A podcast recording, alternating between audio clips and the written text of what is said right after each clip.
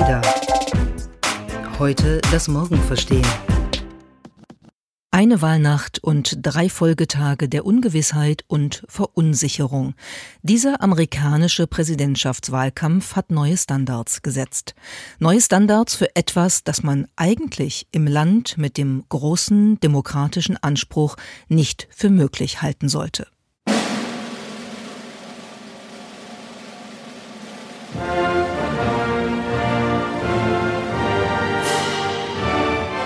This is a fraud on the American public. This is an embarrassment to our country. We were getting ready to win this election. Frankly, we did win this election. Power can't be taken or asserted. It flows from the people. And it's their will that determines who will be the President of the United States and their will alone.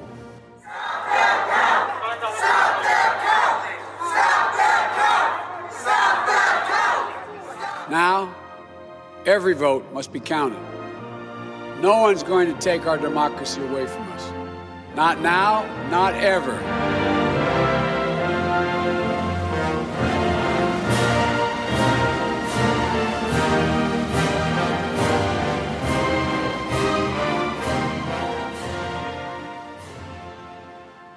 Wir wollen sprechen heute über Kommunikation und Technologie im amerikanischen Wahlkampf. Das ist der ADA-Podcast und wir, das sind Lea und Miriam. Was wir da gerade gehört haben, das war wirklich eine skurrile Wahlnacht. Wir haben zum einen gehört, dass Donald Trump gleichzeitig diese US-Wahl als kompletten Betrug beschrieben hat. This is a fraud doch auch seinen eigenen Wahlsieg in der Wahlnacht noch ausgerufen hat. Er sagte, we did win this election. Das stimmte natürlich überhaupt gar nicht. Weder am Dienstag noch jetzt. Dann folgte Joe Biden, der deutlich gemacht hat, dass die Macht nicht von irgendwem an sich gerissen werden kann, sondern dass sie natürlich vom Volke ausgeht, dass die amerikanische Bevölkerung entscheidet, wer Präsident wird oder auch Präsidentin, aber nicht in diesem Jahr. Und dann haben wir gehört, dass die Trump-Anhänger und Anhängerinnen verlangt haben, dass die Auszählung der Stimmen stoppen sollte. Stop that count haben sie gerufen, nachts in Detroit, während viele Wahlhelferinnen und Helfer die Stimmen noch am Auszählen waren. Und Joe Biden hat dann um Geduld gebeten, denn er sagte, every vote must be counted. Alle Stimmen müssen jetzt ausgezählt werden. Das hat die Welt in Atem gehalten. In der Tat, auch uns beide hat es in Atem gehalten. Wir haben wirklich sehr viel darüber gesprochen, auch immer wieder quasi staunend vor dem Computer oder dem Fernseher gesessen und uns gefragt, was passiert gerade in diesem Land, zu dem man doch ja an mancherlei, in mancherlei Hinsicht doch aufschaut und denkt, die haben eine großartige demokratische, freiheitliche Tradition und das, was man da beobachten konnte, hat ein bisschen an äh, autoritäre Kleinstaaten ohne Infrastruktur, ohne Institutionen und und vieles erinnert und einem schon ein bisschen Angst gemacht. Und insofern ist es vielleicht nicht verwunderlich, dass diese Präsidentschaftswahl wirklich die Beobachterinnen und Beobachter der ganzen Welt über Tage jetzt in Atem gehalten hat, auch schon während des Wahlkampfs. Und sie hat mehr Amerikanerinnen und Amerikaner als je zuvor an die Wahlurnen gezogen. Mehr als 150 Millionen Menschen haben abgestimmt und äh, das in einer Zeit, in der man auch sagen muss, dass noch andere Rekorde äh, gefallen sind, nämlich 100.000 Covid-19 Fallzahlen pro Tag. Diese Grenze ist überschritten worden. Zwei bahnbrechende Rekorde, die zusammengehen und die vielleicht auch ein wenig zusammenhängen. Wir werden darüber sprechen. Ja, diese Zitterpartie zwischen dem Amtsinhaber Donald Trump und dem ehemaligen Vizepräsidenten und jetzt Kandidaten der Demokraten Joe Biden, die wurde weltweit wirklich auf sämtlichen Kanälen verfolgt. Es gab Livestreams und absolute Kommentarlawinen in Echtzeit, kann man sie, glaube ich, nennen, auf TikTok, auf YouTube, Twitter, Facebook. Und währenddessen haben die amerikanischen und äh, deutschen und internationalen Nachrichtenseiten versucht, mit ihren Hochrechnungen und ähm, diversen Visualisierungen irgendwie Klarheit in diese Ungewissheit zu bringen in den letzten drei Tagen. Und schnell war klar, dass auch dieses Mal die Meinungsumfragen ziemlich daneben lagen. Diese blaue Welle der demokratischen Rückgewinnung des Weißen Hauses, die blieb aus. Die prognostizierte deutliche Vorsprünge von Joe Biden und das äh, ist so erstmal nicht eingetreten. Es ist jetzt 17 Uhr am Freitagnachmittag und der aktuelle Stand ist, dass Joe Biden in besonders einem sehr ähm, zentralen Schlüsselstaat, nämlich Pennsylvania, vorne liegt und demnach hätte er jetzt die 270 Stimmen, 273 sogar die nötigen Stimmen für, die, äh, für das Weiße Haus, für das Präsidentenamt. Aber Ganz klar ist es auch aktuell noch nicht zur Zeit dieser Aufnahme. Das macht aber eigentlich nichts, ähm, weil über das äh, wollen wir gar nicht reden. Wir warten äh, in Ruhe ab, so wie Joe Biden das gefordert hat, auch wenn wir nicht Amerikanerinnen sind. Aber wir wollen darüber sprechen, was eigentlich passiert ist in diesem Wahlkampf und uns mal anschauen, was sich hier in der Kommunikation, auch in der Nutzung von alten und neuen Technologien doch so verändert hat, dass hier etwas bisher wirklich noch nie Dagewesenes sich abgespielt hat, äh, an diesem Wahlbeispiel exemplifiziert. Und ich glaube, ähm, das ist vielleicht auch noch früh, um wirklich eine, eine Analyse vorzunehmen, aber wir wagen uns mal daran, ein paar Punkte uns anzuschauen. Und ich glaube, das Erste, was man wirklich genauer angucken muss, ist, was hat Donald Trump, der noch amtierende Präsident, kann man jetzt vielleicht sagen, eigentlich in der Wahlnacht gemacht. Er ist am frühen Morgen vor die Kameras getreten und hat einen Wahlsieg erklärt. In einem Moment, als die Auszählung der Stimmen im vollen Gang war. Und er hat sich hingestellt und hat gesagt, wir hatten eigentlich schon die Wahl gewonnen. Es sah überall gut aus, es sah überall wunderschön aus. Und dann kamen sie und haben uns die Stimmen weggenommen und alles wurde anders. Und äh, das ist ja sehr seltsam. Und ich glaube, das ist eigentlich die Erzählung, das Narrativ, was über den Wahlkampf sich aufgebaut hat und jetzt in der Wahlnacht und in den vergangenen drei Tagen auch realisiert worden ist, nämlich das Narrativ, dass eine Verschwörung gegen den amtierenden Präsidenten äh, im Gange ist und dass die Demokraten mit bösen Mächten dem amerikanischen Volk die Möglichkeit, demokratisch zu wählen, verwehren wollen, dass Stimmen gefälscht werden, dass die ganze Wahl gefälscht wird und dass Trump um einen verdienten und eigentlich schon absehbaren Sieg gebracht werden soll. Und das Ganze natürlich, wie ganz oft bei Donald Trump, ohne Evidenz, ohne jegliche Beweise. Und diese Aussagen, diese Behauptungen in der Wahlnacht, die haben dann einige Analystinnen und Kommentatoren dazu gebracht, unter anderem auch ehemalige Trump-Unterstützer, dazu gebracht, sehr deutlich zu bewerten und auch zu kommentieren, was da der Präsident in der Wahlnacht mit dieser Kommunikation ähm, erreicht hat. Wir hören uns jetzt mal an, was John Bolton, der ehemalige Botschafter der USA bei den Vereinten Nationen von 2005 bis 2006 und dann äh, signifikant, glaube ich, auch Trumps nationaler Sicherheitsberater war bis im äh, vorherigen Jahr, bis 2019. John Bolton hat Folgendes über die Rede von Donald Trump in der Wahlnacht gesagt. Uh, the comments President Trump made a few hours ago, where he basically uh, said that he was winning, had won, but now the election would be stolen from him, were some of the most irresponsible comments that a president of the United States has ever made. We don't know what the outcome will be. It's entirely possible Trump could win, but he has cast doubt uh, on the integrity of the entire electoral process purely for his own personal advantage. It's, it's a disgrace. Das ist die verantwortungsloseste Rede, die ein Präsident jemals gehalten hat. Es ist eine Schande, sagt John Bolton. Ja, und ähm, man kann mal beginnen zu analysieren, was da passiert ist. Ich glaube, man kann sagen, das ist schon eine Form von machiavellistischer Machtpolitik, die Trump da betreibt, koste es, was es wolle. Es ist eine sehr skrupellose Ignoranz der Faktenlage. Man ist noch im Auszählprozess und sagt einfach, wir haben das jetzt gewonnen. Also er, er versucht Fakten zu schaffen, die nicht da sind und etabliert damit die Lüge. Und das ist natürlich vor allen Dingen eine Verachtung der Wählerinnen und Wähler und der Macht, die von ihnen ausgehen soll. Ähm, das ist die Grundlage jeder Demokratie. Und es ist auch eine Verachtung vor verfassungsrechtlichen Grundlagen der Demokratie und den Institutionen, äh, die damit verbunden sind. Eine Kampfansage an demokratische Grundwerte, wie zum Beispiel die Grundwerte einer freien und fairen Wahl.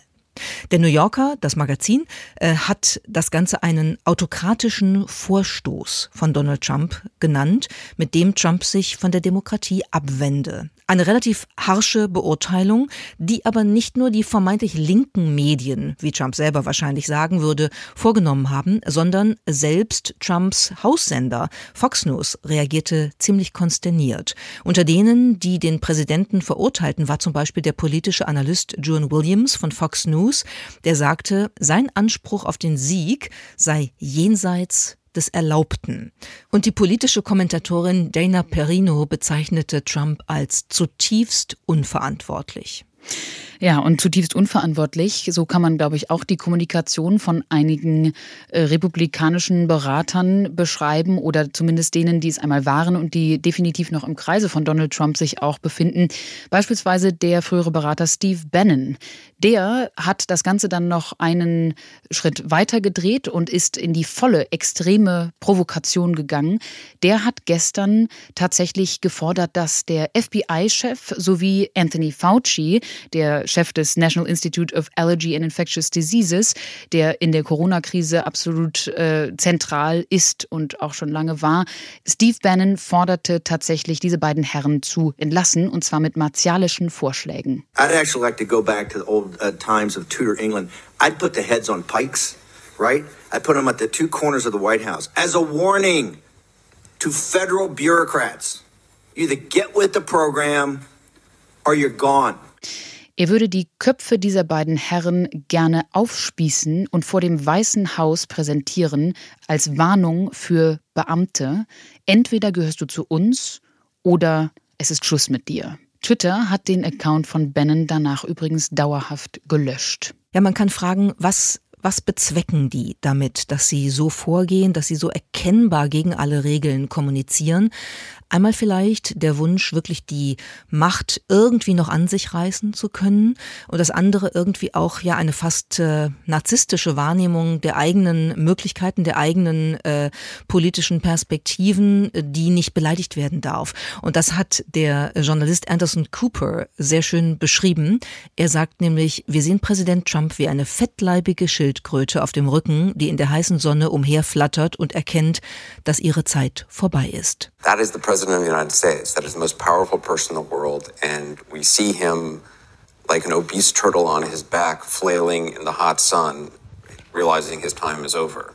Ja, er erkennt, dass seine Zeit vorbei ist, so Anderson Cooper. Und was möchte Donald Trump jetzt bewirken? Er möchte, das ist ganz klar, dass in all den Staaten, in denen Joe Biden aktuell vorne liegt und auch letztendlich vorne liegen könnte, die Stimmenauszählung stoppt. Aber in denen, in denen er bereits verloren hat, fordert Trump natürlich eine Neuzählung. Nicht zählen oder Neuzählen, das ist hier also die Frage. Und das ist natürlich eine Vorgehensweise, die ähm, genau zu dem passt, was wir jetzt an verschiedenen Stellen festgestellt haben. Wir ähm, variieren den Prozess oder wiederholen den Prozess so lange, bis alle müde werden und man aus früheren Fakten dann Lügen macht und äh, bisherige Lügen, die im eigenen Interesse sind, dann zu Fakten machen kann. Äh, man kann hoffen, dass das so nicht geschehen wird, aber das ist sozusagen der Ansatz, der sich hier immer wieder als Mechanismus zeigt.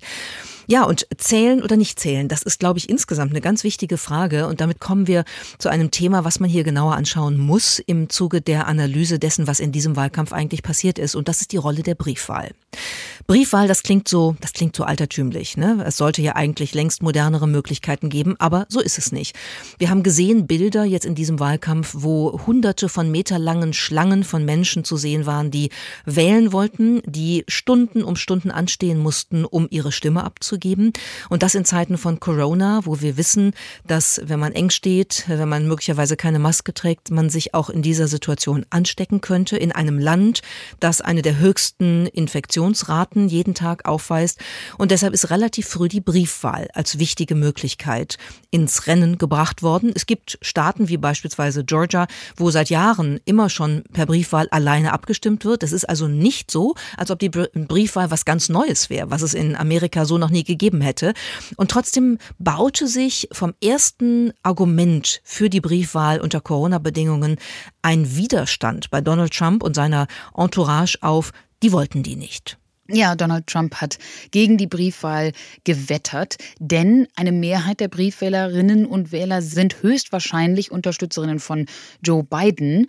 Und dafür ehrlicherweise ist Trump selbst verantwortlich, denn er hat diese Briefwahl mit Wahlbetrug gleichgesetzt. Er wollte damit eigentlich die frühe Stimmabgabe für seinen demokratischen Kontrahenten eindämmen und viele seiner Anhänger haben ihm das auch geglaubt. Und dennoch gab es in diesem Jahr eine absolute Rekordzahl an Amerikanerinnen und Amerikanern, die ihre Stimme eben genau durch diese vorzeitige Briefwahl abgegeben haben, nämlich über 93 Millionen Menschen. Das ist ein historisches Niveau der frühen Wahlbeteiligung. Das sind auch übrigens schon mehr als zwei Drittel aller 2016 abgegebenen Stimmen.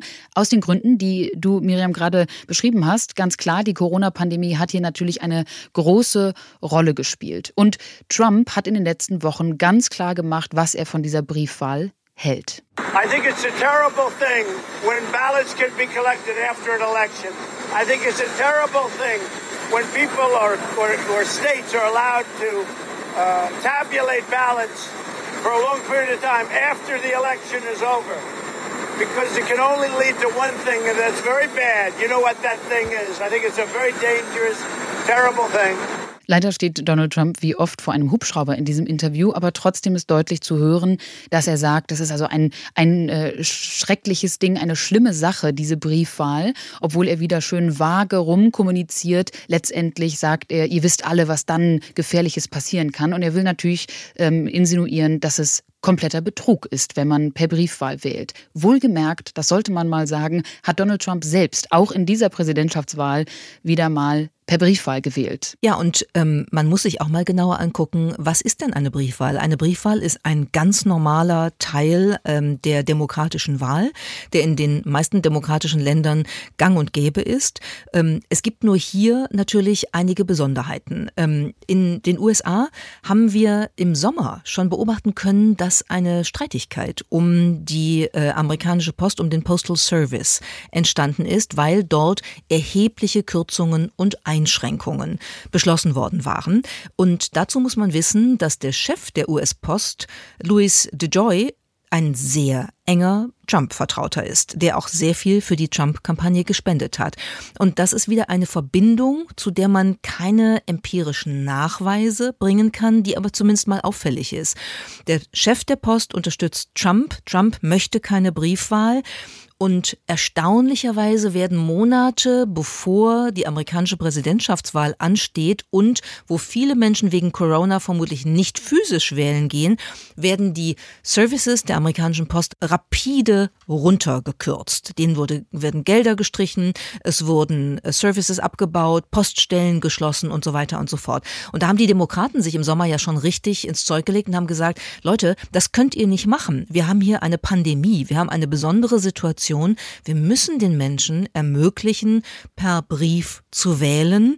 Und bitte hört auf, die Post kaputt zu sparen, denn sonst wird diese Wahl ein Desaster. Ja, und sogar juristisch hat Donald Trump versucht, ähm, mit seinem Team vor der Wahl schon gegen die Einbeziehung dieser Briefstimmen vorzugehen, um im Prinzip ein Endergebnis noch am Wahlabend zu erzwingen. Doch das hat er verloren und dann im Gegenzug tatsächlich die Anordnung von einem Bundesrichter bekommen, der sich direkt an die US-Post gerechtet hat und ähm, verordnet hat, außerordentliche Maßnahmen zu ergreifen, um sicherzustellen, dass diese Stimmzettel eben alle pünktlich ankommen sollen. Leider gab es dann jetzt direkt nach der Wahl in den letzten Tagen gleich die Nachricht, dass es tatsächlich laut Daten der Post bei wahnsinnig vielen Stimmen wohl genau dazu gekommen ist, nämlich dass sie nicht pünktlich angekommen sind. Aber erstmal nochmal festgehalten, die Briefwahl ist etwas ganz Normales im US-demokratischen ähm, System. Ich muss auch sagen, ich habe beispielsweise für die kürzliche Wahl für den äh, Düsseldorfer Bürgermeister auch per Briefwahl abgestimmt. Es ist ja durchaus etwas, was man weltweit des Öfteren tut. Noch dazu wird die Briefwahl Wahl in den USA hinter den Kulissen durch Technologie unterstützt. Es ist so, dass wenn ein Stimmzettel eingeschickt wird, das Wahlsoftware-System in Betrieb geht. Da gibt es also digitale Scanner, die nehmen dann Bilder dieses Wahlumschlags auf, um sicherzustellen, dass die Unterschrift des Wählers oder der Wählerin auf der Außenseite mit der Unterschrift übereinstimmt, die der jeweilige Wahlkreis in den Akten hat. Und jede Anomalie, also eine fehlende oder eine falsche Unterschrift, eine verirrte Markierung, die wird zur Überprüfung an ein Team, an ein menschliches Team geschickt. Das nur mal als Hintergrund erklärt, da Donald Trump ja versucht, diese Briefwahl eben als kompletten Betrug und auch als nicht sehr effizient zu beschreiben. Und das ist tatsächlich in den USA eigentlich gang und gäbe. Ja, und man muss sich auch eben vorstellen, äh, wie auch da wieder wie die argumentative Logik ist, dass Briefwahlstimmen, die wegen eines Kaputtsparens der Post zu spät ankommen, ähm, Betrug am Wähler sind. Das Umgekehrte ist exakt der Fall. Der Betrug am Wähler entsteht durch den Vorschlag von Trump, all diese Stimmen nicht zu zählen, weil sie am Wahlabend in der Wahlnacht nicht ausgezählt werden konnten. Und ich glaube, wenn man, wenn man es wirklich anschaut, muss man ähm, rückblickend eigentlich zur Schlussfolgerung kommen, dass das Ganze ein großes und relativ konsequent durch Trump und seine Umgebung aufgebautes Verschwörungsnarrativ ist. Und das lautet ungefähr so, die Briefwahl ist korrupt, sie wird als Medium genutzt, um Donald Trump seinen Erfolg zu nehmen, der quasi schon sicher ist. Und das hat Trump immer wieder betont und hat sozusagen seine Bemühungen als die Rettung der amerikanischen Wählerinnen und Wähler dargestellt. So zum Beispiel auch heute Morgen in seiner erneuten Siegesrede im Weißen Haus. Wohlgemerkt einer Siegesrede, die immer noch wiedergehalten wurde, bevor die Stimmen wirklich ausgezählt sind. I predicted that. I've been talking mail-in voting for a long time. It's uh, it's really destroyed our system. It's a corrupt system, and it makes people corrupt even if they aren't by nature. But they become corrupt. It's too easy. I predicted that, sagt Donald Trump. Ich habe das vorausgesehen, aber die Wahrheit ist natürlich, er hat ehrlicherweise dieses Chaos heraufbeschworen. Er hat es nicht vorausgesehen, er spricht schlicht seit Wochen darüber und äh, hat einfach falsche Informationen verbreitet, er hat wahnsinnig viel Verwirrung gestiftet und diese irreführende Informationsverbreitung, auch das ist ein Treiber dieser aktuellen Ausnahmesituation. Und wir wollen uns gleich anschauen, welche Rolle denn die ganz großen Tech-Plattformen dabei gespielt haben. Sie sind natürlich ein maßgebliches Megafon für Donald Trump, aber sie versuchen jetzt auch relativ verzweifelt ihren Beitrag zur Informationsasymmetrie zu reduzieren. Mehr dazu nach einer Nachricht von unserem Sponsor. 33 Prozent der Deutschen dürfen Blut spenden, aber nur drei Prozent tun es. Daran wollte das Team von TreeCode etwas ändern und hat die App Status Plus entwickelt. Der Vorteil für SpenderInnen, sie bekommen das kleine Blutbild auf Smartphone und eine Nachricht, wenn ihr Blut verwendet wurde, um Leben zu retten. Und auch die Kliniken können die App bei Versorgungsproblemen nutzen. Für diese Idee ist TreeCode als einer von vier Gesundheitspionieren der Health E-Initiative 2020 ausgezeichnet worden. Mehr Informationen unter health-e.de. Ja, nach ein paar Informationen zur Frage der Briefwahl, einer ja sehr traditionellen Kommunikationstechnologie, wollen wir jetzt mal schauen, wie haben denn eigentlich die sozialen Netzwerke in dieser Wahlkampagne gewirkt? Wie hat Donald Trump sie genutzt? Und was sagt die Forschung dazu, die natürlich längst begonnen hat, sich damit zu beschäftigen? Und es gibt eine Studie eines Teams von der Harvard University, die analysiert haben, dass Trumps Angriffe auf die Briefwahl eine höchst effektive Desinformationskampagne mit potenziell tiefgreifenden Auswirkungen für die Legitimität der Wahl 2020 ist. Also das ist sozusagen die Verbindung, wo wir sehen, wie Trump die sozialen Medien nutzt, um ein Narrativ, was sich auf die Zerstörung der Briefwahl bezog, von Anfang an auch wirklich kommunikativ durchzusetzen.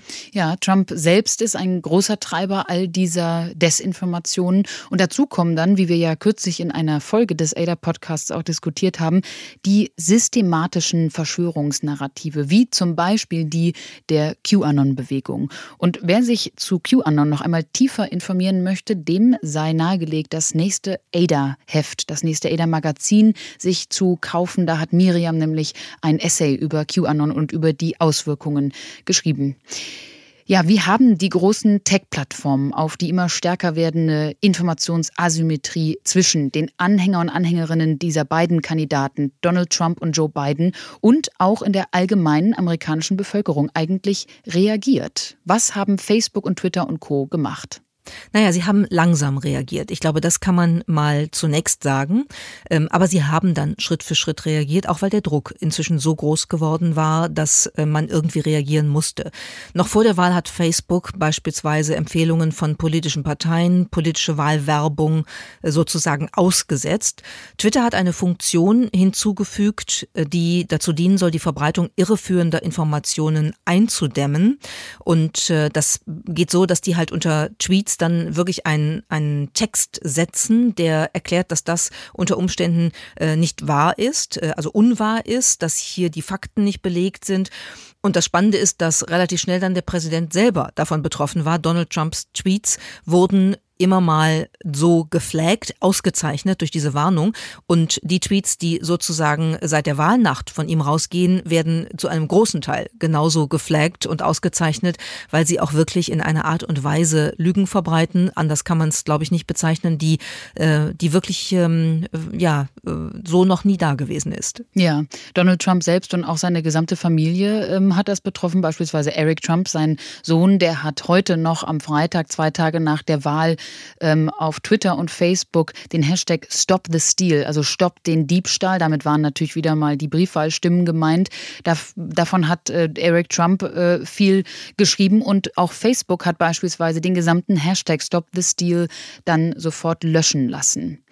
Aber trotzdem sagen viele, die diese Plattform schon seit langer Zeit beobachten, eigentlich zeigt das jetzt wieder diese angekündigten Änderungen oder auch durchgesetzten Änderungen der sozialen Plattform. Die waren zwar wichtig, aber eigentlich sind es nur Optimierungen. Es ist kein wirkliches Neudenken der eigenen Rolle, denn sie weisen eigentlich auf eine relativ unbequeme Wahrheit hin. Eigentlich funktionieren diese Netzwerke genau so, wie sie mal geplant waren. Die Kernmerkmale, die soziale Medien verlockend machen, die machen sie auch zu einer besonders wirksamen politischen Wutmaschine. Also die Viralität und auch die Schnelligkeit dahinter. Und ich glaube, das ist eben etwas, was man immer im Blick halten muss. Es hat natürlich in allen Jahrzehnten, Jahrhunderten Versuche gegeben, Wahlen umzuinterpretieren, Wahlen zu stören. Das ist ja alles nicht neu. Aber die Reichweite und die Zielgenauigkeit und die Schnelligkeit in der Kampagnenkommunikation von Social Media, das ist wirklich etwas Besonderes. Und das ist mehr als eine quantitative Steigerung. Es verändert tatsächlich die qualitative Dimension von politischer Kommunikation und politischer Öffentlichkeit in einer solchen Zeit. Ja, das Ausmaß an Falschinformationen und auch die Schnelligkeit, mit der sie verbreitet worden sind, das ist wirklich etwas, was diese Wahl leider ausgezeichnet hat. Und da kommen wir auch schon zu einem Punkt, der die letzten Wochen mitgeprägt hat. Und das ist ein Phänomen, was die türkische Forscherin Zeynep Tüfekci mit einem, wie ich finde, sehr greifbaren neuen Begriff äh, bezeichnet. Sie nennt das Whistle Drowning. Worum handelt es sich da, Miriam? Naja, Whistle Drowning ist abgeleitet von Whistleblowing. Das kennen wir, glaube ich, oder haben es schon mal gehört. Das, ein Whistleblower ist jemand, der aus einer Organisation heraus geheime Informationen an die Öffentlichkeit spielt um aufzuklären über Missstände, von denen er oder sie glaubt, dass die Öffentlichkeit sie kennen muss. Edward Snowden ist zum Beispiel ein solcher Whistleblower in den USA ähm, gewesen. Chelsea Manning ist eine solche Whistleblowerin gewesen. Äh, und natürlich auch Julian Assange mit Wikileaks gehört in diese Kategorie. Das ist ähm, sozusagen das Whistleblowing. Und Zeynep Tufekci hat jetzt was, finde ich, sehr Kluges gemacht. Sie hat den Begriff sozusagen umgedreht. Statt Whistleblowing, Whistledrowning. Das heißt, man ertrinkt in den Hinweisen, die es gibt. Und das sind andere Hinweise natürlich als bei Whistleblowing. Das ist einfach ein Bombardement mit Informationen oder vermeintlichen Informationen, eben auch mit Miss- und Desinformationen. Und da kommt so viel, dass man komplett überwältigt ist davon und wirklich Schwierigkeiten hat, noch die wahren Informationen, die Fakten, die Tatsachen, die wirklich orientierenden Hinweise in diesem Wust zu finden. Ja, das ist wirklich, finde ich, ein sehr, sehr schlau gewähltes Konzept, weil das zeigt, dass diese Irreführungen, die, das Volumen an äh, Informationen, das führt im Prinzip auch zu einer besonderen Form der Zensur, weil eigentlich bedeutet Zensur ja, dass wichtige Informationen blockiert werden. Und in dieser Ära der Informationsüberlastung und Überflutung durch sowas sowas wie Whistle Drowning, funktioniert die Zensur, indem sie uns in zu vielen undifferenzierten Informationen ertränkt, wie du gerade beschrieben hast, und damit also unsere Fähigkeit zur Konzentration und auch zum Verständnis komplett lähmt. Ich habe so in letzter Zeit immer mal drüber nachgedacht in der Beobachtung dessen, was wir hier beschreiben, an was mich das erinnert. Und irgendwann habe ich dann gedacht, ja, ich glaube, das erinnert mich an eine Kommunikationstheorie aus den 70er Jahren, die die Meinungsforscherin Elisabeth Nölle-Neumann mal äh, entwickelt hat. Und das ist die Theorie der Schweigespirale. Dafür hat sie damals ziemlich viel Kritik bekommen, weil sie das auch durchaus ein bisschen politisch eingesetzt hat, um zu erklären, äh, wie bestimmte Wahrnehmungsunterschiede zwischen CDU und SPD eigentlich zustande gekommen sind. Aber die Logik dieser Schweigespirale ist in einer etwas veränderten Form eigentlich auch in dem zu sehen, was wir jetzt im amerikanischen Wahlkampf, vor allen Dingen in der Wahlnacht bis heute erlebt haben. Die Argumentation von Elisabeth Nölle-Neumann ging so, dass sie argumentiert, die meisten Menschen empfinden eine Art Isolationsfurcht. Sie wollen nicht sozial isoliert sein, sie wollen irgendwie dabei sein äh, bei den äh, Gewinnern und bei, bei denen, die, die sozusagen vorne dran sind. Und ähm, dazu machen Menschen sich ständig ein Bild, was für Meinungen sind eigentlich in der Öffentlichkeit vertreten, um sich dann möglicherweise da dran zu hängen. Und Medien, aus heutiger Sicht würde ich sagen, auch soziale Medien spielen da eine große Rolle. Es gibt auch eine Untersuchung übrigens äh, zur Rolle von Twitter und dieser Schweigespirale, wo tatsächlich dieser Zusammenhang schon mal äh, etabliert worden ist. Naja, und dann argumentiert Nölle Neumann, dass es eben unterschiedliche Gruppierungen in der Gesellschaft gibt und dass je nachdem, wie die Dynamik passiert, ähm, die Minderheit tatsächlich den Eindruck vermitteln kann, dass sie eigentlich die Mehrheitsmeinung repräsentiert und die Mehrheit immer stiller wird und sich nicht mehr traut zu sagen, was sie eigentlich denkt, also in Schweigen verfällt. Und das ist diese Theorie der Schweigespirale. Eine Minderheit kann so laut und so überzeugend werden, dass sie als Mehrheit wahrgenommen wird, während die Mehrheit dann das Gefühl hat, sie ist in der Minderheit und beteiligt sich nicht mehr an der Kommunikation. Kann man nicht eins zu eins übertragen, kann man aber in der Logik, glaube ich, schon sehen. Ne? Trump und ähm, seine ganze Kampagnenführung war darauf ausgerichtet, vor allen Dingen über soziale Medien eine, ein Bombardement von, von auch Miss- und Desinformation in die Welt zu schicken, die Leute zu verwirren und dabei auch den Eindruck zu vermitteln, dass die, die größeren Teile der Bevölkerung seiner Meinung sind. Ja, und dazu gehört ja auch, sich hinzustellen und zu sagen, we won this election. Wir haben diese Wahl gewonnen.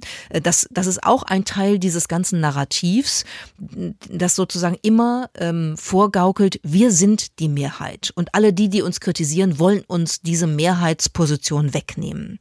Und die Kommunikationsstrategie, die wir am Beispiel von Donald Trump ja schon ein bisschen analysiert haben, die geht halt sozusagen auch durch sein Umfeld durch. Und ein wirklich ja besonders äh, irritierendes, finde ich jedenfalls Beispiel, ist ähm, Trumps Präsidentschaftsberaterin Paula White, die übrigens ansonsten eine ja evangelikale Predigerin ist und die eine Art religiöses Happening ähm, veranstaltet hat, äh, eine quasi aktivistische religiöse Einschwörung auf den Sieg von Donald Trump. For I hear the sound of victory. I hear the sound sound of victory. I hear the sound of victory. I hear the sound of victory. I hear the sound of victory. Ich höre das Geräusch des Sieges, sagt Paula White. Ich habe das Gefühl, wenn man sich etwas ähm, ganz oft selber sagt, dann kann man sich vieles einreden, aber das Geräusch des Sieges kommt tatsächlich leider nur aus dem Mund von Donald Trump. Ansonsten hörte man das in seine Richtung überhaupt nicht. In diesem Wahlkampf stand ja die vollkommene Disruption von Kommunikationstechnologien im Zentrum, egal ob die althergebrachten wie die Briefpost oder eben die neueren wie Twitter, Facebook und YouTube. Die können natürlich dabei helfen, Menschen zu informieren, auch übrigens in Echtzeit. Ich habe in den letzten drei Tagen durchaus des Öfteren mal meinen Twitter-Feed ähm, refreshed. Und sie können auch dabei helfen, Menschen zu verbinden, aber sie lassen sich eben auch für das Gegenteil nutzen, für Agitation, für Irritation und für sehr viel Spaltung. Der wunderbare US-Journalistenkollege Ezra Klein, der nennt das Epistemic Fog, also den Nebel der Erkenntnis. Dieser Nebel der Erkenntnis wird sich irgendwann womöglich, hoffentlich lichten. Vielleicht heute, vielleicht morgen, vielleicht erst in einigen Tagen. Wir werden schauen, was passiert, aber man kann prognostizieren, dass die Klärung, was das alles bedeutet, ähm, länger dauern wird. Dass wir hier anfangen, in einen langen Aushandlungs- und Findungsprozess in Amerika zu gehen, der nicht nur kommunikativ ein Aushandlungsprozess wird, sondern der auch politisch ein Aushandlungsprozess sein wird, in dem man die ganzen Erscheinungsformen dieses Wahlkampfs, dieser Wahlnacht und der Tage danach aufarbeiten wird.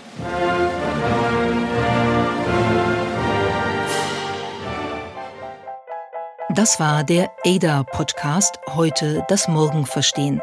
Entwickelt wird unser Podcast von der gesamten ADA-Redaktion, einem Teil der Handelsblatt Media Group. Produziert werden unsere Folgen in Düsseldorf von unserem wunderbaren Tonmeister Julian Stephan. Wenn ihr unsere Arbeit unterstützen möchtet, dann könnt ihr das am besten, indem ihr unser ADA-Magazin abonniert und unserem Podcast bei iTunes 5 Sterne gebt. Mehr Informationen gibt's unter join-ada.com.